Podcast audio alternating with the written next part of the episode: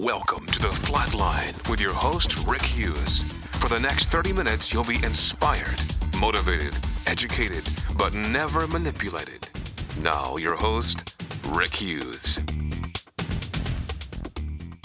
Good morning and welcome to the Flatline. I'm your host, Rick Hughes, and for the next few minutes, please stick around with me. It's going to be a short time of motivation, some inspiration, some education. Always, as you know, we say it every Sunday morning. You've heard it no manipulation. We don't con people. We're not trying to hustle money. We're not going to sell you anything. No, we're not going to ask you to join anything. The only thing I'm going to ask you to do is to please listen, because I will try to verify and identify the plan of God for your life. And if I'm able to do that, you can orient and adjust to the plan if you would like to do that. It's your life, your decision, and you got one shot at it. Remember, bad decisions limit future options. And if you make enough bad decisions, you're not going to have very many options left. I can point you in the direction of a lot of people that could testify to that.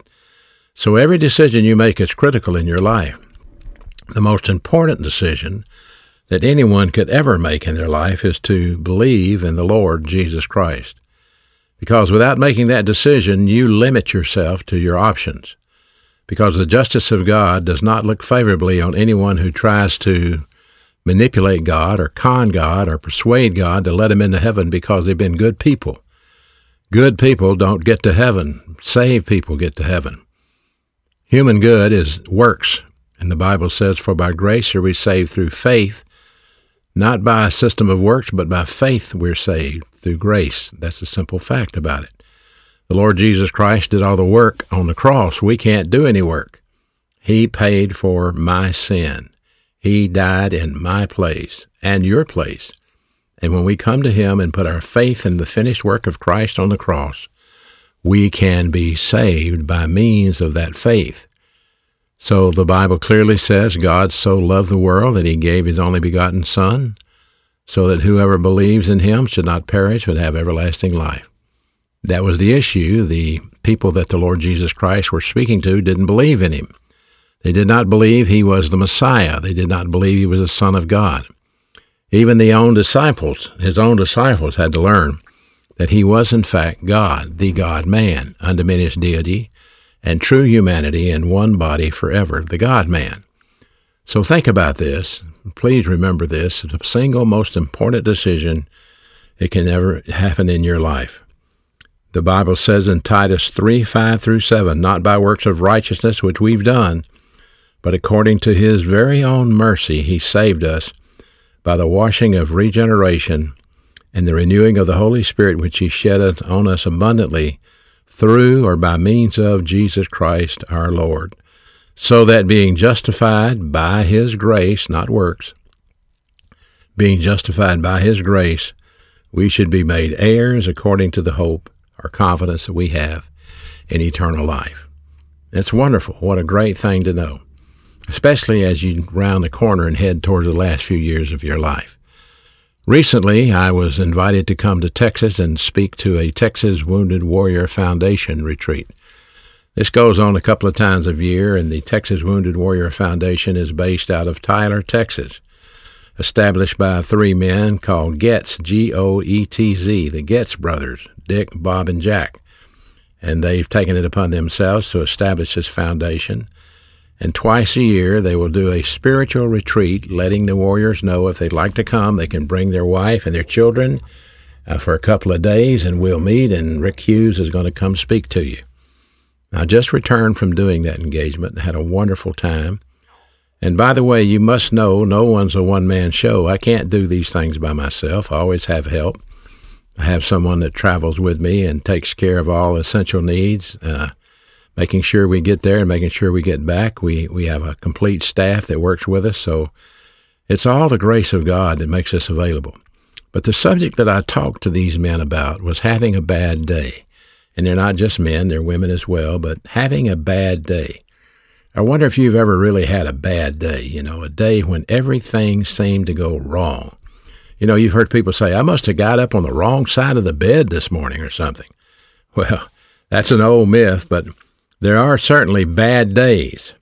And in the Bible, we have the history of the man who had the worst day ever. His name was Job, J O B. And the reason that he had this bad day, we're going to discover. And you're going to discover just how horrific it is. And once you see this, hopefully it'll help you to realize you're not having such a bad day. You may have some things go against you. Adversity comes against you because adversity is inevitable. It could be weather related adversity, it could be people related adversity, family adversity, financial adversity. It happens to all of us. What you do with that is the issue. Because if you are a mature believer and you've acquired the mind of Christ, you can maintain a relaxed mental attitude by using the faith rest drill, tremendous problem solving device, and handle the adversity without freaking out. Now, this starts in the book of Job, chapter 1, verse 1 through 3, and I'm going to read it to you. It's recorded there. There was a man in the land of Uz, UZ. I have no idea where U-Z is. I know it's not in my state and probably not in your state, but this is in the, the land of Uz. And his name was Job, not Job, Job. And that man was perfect and upright. Perfect and upright. Listen to this descriptive uh, analogy of him. He was perfect, upright, feared God, eschewed evil. Perfect, upright, feared God, and eschewed evil. This guy was had a lot on the ball. He wasn't sinless. It didn't say he was sinless. It said he was perfect. He had this perfect integrity in his life. And he was upright. He wasn't a liar. He wasn't deceptive. He feared God. This means he had respect for God and he avoided evil. He didn't want to get involved in any sort of evil situation or evil circumstances. This describes a very virtuous individual. And in this relationship, Job was a virtuous man before God because of his perfect condition, his upright condition, his respect for God, and avoiding of evil. And it says, There were born unto him, verse 2, seven sons, seven, count them, seven boys and three daughters. That's ten altogether. In verse 3, his substance also was 7,000 sheep, 3,000 camels, 500 yoke of oxen, 500 she asses, and a very great household, that's servants, a very great household, so that this man was the greatest of all men in the East. So this is a man that loved God. He stayed away from evil. He was honest and upright, and he had a tremendous family and a tremendous blessing, and he was very well off. So he was, point one, extremely wealthy, and point two, blessed with a great family. Point two, what happened to Job would cause many to question God, and some would even curse God if it happened to them. So think about this as we go through this. How would you handle this sort of unexpected difficulty in your life? because, listen carefully, adversity is inevitable, but stress is optional. That's what we tell you on the Flatline all the time. If you build a main line of resistance in your soul called a Flatline, then you can stop the outside sources of adversity before they ever become the inside source of stress. Because adversity is what those circumstances do to you, and the mental attitude sins of worry and fear and anxiety, stress, that's what you do to yourself. And it doesn't have to be that way. The Bible says on a certain day in eternity past that Satan came before God, comes up to heaven and says, I need to have a word with you. And he accused Job that the only reason Job worshiped God because he has been blessed abundantly. And that's the only reason, Satan said, that he worships you. Listen as the accusation is made in Job chapter 1, verse 9 through 11. Satan answered the Lord and said, Doth Job fear God for nothing? Have you not made a hedge about him and about his house and about all that he has on every side? You blessed the work of his hands, and his substance is increased in the land. What can God bless your fidelity? Yeah, sure He can. Absolutely, God can bless your fidelity. If you have this sort of integrity in your life, God will bless you. And uh, and so Satan recognizes that, and he says, "But if you'll put forth your hand now, and if you will touch everything he has, he will curse you to your face. Now, this is an accusation against Job. He's accusing Job of being a two time lover. The only reason he loves you is you blessed him. But if you take all that away, he said, he'll curse you. I wonder in your life, have you ever gotten mad at God because you lost something? Because you lost a loved one? Because you lost some money? Because you lost something? Did you think it was God's fault and you're not responsible and it shouldn't have happened to you? And how did you handle a loss? Listen to what happens here. Because Satan basically is accusing Job of taking advantage of God's blessing. And Satan's claim was that if you take away all of his wealth, if you take away all of his security, he's going to turn on you. Because he doesn't really love you, he just loves what you gave him. Is that like that in your life? And do you really love God? Because the Bible says in 1 John 5 3, if you love him, you will obey his mandates, and they're not grievous. Do you love God, or do you just love how God has blessed you, how God has made you wealthy and rich and well off? What, what what's your attitude about respect and love for God? So God makes a strategic decision. He's going to prove Satan wrong. And this whole thing I'm about to share with you is not about Job, but it's about Satan trying to vindicate his own self and escape going to the lake of fire, where he is destined to spend eternity. If he can manipulate Job and prove God is unfair, then he can get out of his sentence to the lake of fire. So the principle I want you to remember is do not let Satan use you.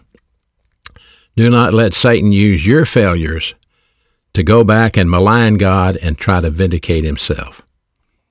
So in Job 1:12, here's what happens. The Lord said to Satan, "Behold, everything he has is in your power now, but only upon himself you cannot touch him." So Satan went forth. I'm sure he had a little dance. He, oh goody, I got him now. He went forth from the presence of the Lord, and disaster strikes Job and his family in one day. I'm going to Job chapter 1, verse 13 through 22. There was a day when his sons, remember those boys, seven sons, and his daughters, three daughters, were eating and drinking wine in their eldest brother's house. Now, wait a minute here. They're drinking wine. Were these a bunch of boozers? No. Listen, this is what they drank in those days. There wasn't a lot of water to drink. They drank wine. Is drinking wine a sin? No, it's not. Drunkenness is a sin. It doesn't. The Bible doesn't say taking a drink of wine is a sin. There'll be those people that try to tell you, well, you got to avoid all appearance of evil, brother. You can't even sit in a restaurant where they serve wine. That's ridiculous. And so he's drinking wine in their eldest brother's house, and there came a messenger unto Job so Job's at home, and this messenger comes running up with sweat on his face and dirty and dusty, and he says, The ox were plowing, and the donkeys were feeding beside them, and the Sabaeans fell upon them and took them away. Yea, they slain the servants with the edge of the sword. And I'm the only one who escaped to tell you these things. So the men that were the wranglers out taking care of the donkeys and the oxen and all of the cattle and everything that he had, they were all slaughtered and killed, and all his all his uh, stock was stolen. And so Job processing this in his mind here and going, "What? What? What? What? What happened? Tell me again. Be, go slow. Slow down." And while this man was yet speaking, another man came up and said, "The fire of God fell from heaven." And burned up all of the sheep and the servants that watched the sheep and I'm the only one who escaped to come tell you about it. Hello, another single survivor comes to tell Job. Now Job has two disasters to consider. So he's trying to get this guy to slow down and say, wait, wait, wait, wait, wait. Tell me now, fire, lightning came down and killed all. What, what happened? In verse 17, while he was yet speaking, there came another one and said, The Chaldeans made out three bands and fell upon your camels and took them away and killed all their servants with the edge of the sword. I'm the only one who escaped to tell you. And while he was yet speaking, there came another one and said, Your sons and your daughters were eating and drinking wine in their older brother's house, and there came a great wind, like a tornado or straight wind, a wind from the wilderness, and blew down the four corners of the house, and it fell upon the young men, and they are all dead. All of them are dead. I'm the only one that escaped alone to tell you. So he's lost everything. Lost all his children, lost all his wealth, all his cattle, all everything he had, gone. And probably in a matter of about an hour. What did he do? How did he handle this? Total bankruptcy, gone. Verse 20 Job rose up, rent his mantle, shaved his head, fell down upon the ground, and worshiped God. He didn't get mad at God. He didn't complain to God and tell him this is not fair. He fell down and he worshiped God. And listen to what he said Naked came I out of my mother's womb, and naked shall I return to her to the ground. The Lord gave, and the Lord has taken away, and blessed be the name of the Lord. In all of this, Job did not sin, nor did he charge God foolishly. He never got angry. He never got mad. He never got bitter. And he did not charge God. He didn't say it's all God's fault. Why did you do this to me, God? I can't believe I've been a good Christian, God. I've, I've never let you down. I've always tithed. I've always gone to church. I've always done everything. And why did you let this happen to me? I'm making that analogy. I hope you understand what I'm saying. He didn't sin. He didn't lash out at God and curse God. It didn't work. Satan was sure that he would do that, but he didn't. Here's a principle I want you to remember. Sometimes people think God's getting even with them. I've known a lot of people who committed sins in the past, and they felt like God wrote their name down in some little book somewhere, and 10 or 15 years later, when something bad happened, it was God getting even with them. I assure you, this is not the way God works. I assure you of this God loves you without a shadow of a doubt. He loves you. He always has loved you. He always will love you. John 3:16 tells you that God so loved the world. How much did he love you? So that he gave his uniquely born son. The Bible goes on to say in John 15:13, greater love has no man than this that he lay down his life for his friends. God loves you. There's no doubt about that. God has a plan for your life. Whenever you suffer severe adversity, whether it's related to the weather, or whether it's related to finances, whether it's a war, it could be social or racial adversity, something that you didn't cause and something you didn't ask for, but something that happened to you. I assure you, it's not God getting back at you because God is not in the revenge business. He is a God of justice. I want to tell you one thing, though. He is a God of discipline. In Hebrews 12:6 says, Those that he loves, he will discipline. Sometimes he has to scourge us with a whip. And when you get out of fellowship with God as a Christian, when you commit sin in your life and you don't deal with that sin, you don't confess that sin, God may, in fact, take you to the woodshed. He may introduce pain into your life so that you can have an attitude adjustment. This is called rebound, that you can confess your sin to God. Because when you fail to rebound, then you go further and further into divine discipline. And eventually you can wind up going under dying discipline. So God sometimes does introduce pain into the believer's life we call them backsliders, reversionists, believers who've been saved, believers who know better, but they get hooked into sin and won't pull out of it and won't confess it and try to hide it. And, well, you know what happens. But we don't know why things like these happen to Job, but we know that God always has a plan. And nothing like this can be handled in any way that you and I could understand it. Yet Job lost everything, everything in one day, and he never cursed God. So, so much for Satan's plan didn't work. Now, how would I do this or how would you do this? How would we handle things like this? Let me explain it. First of all, we cannot do it alone. You and I cannot live in the devil's world alone. We don't belong here. We're sojourners. We're passing through. God gave us the Holy Spirit. In Ephesians 1:13, he seals us until the day of redemption when he takes us home. We are in the devil's world. We are in the war zone. We are behind enemy lines. And the Bible says that if you are a believer in Jesus Christ, you live in the devil's world, and there's nothing that Satan would rather do than destroy you. He would love to distract you and discourage you and to defeat you in the angelic conflict. And if he can use adverse circumstances to do this, then he will certainly try to do it.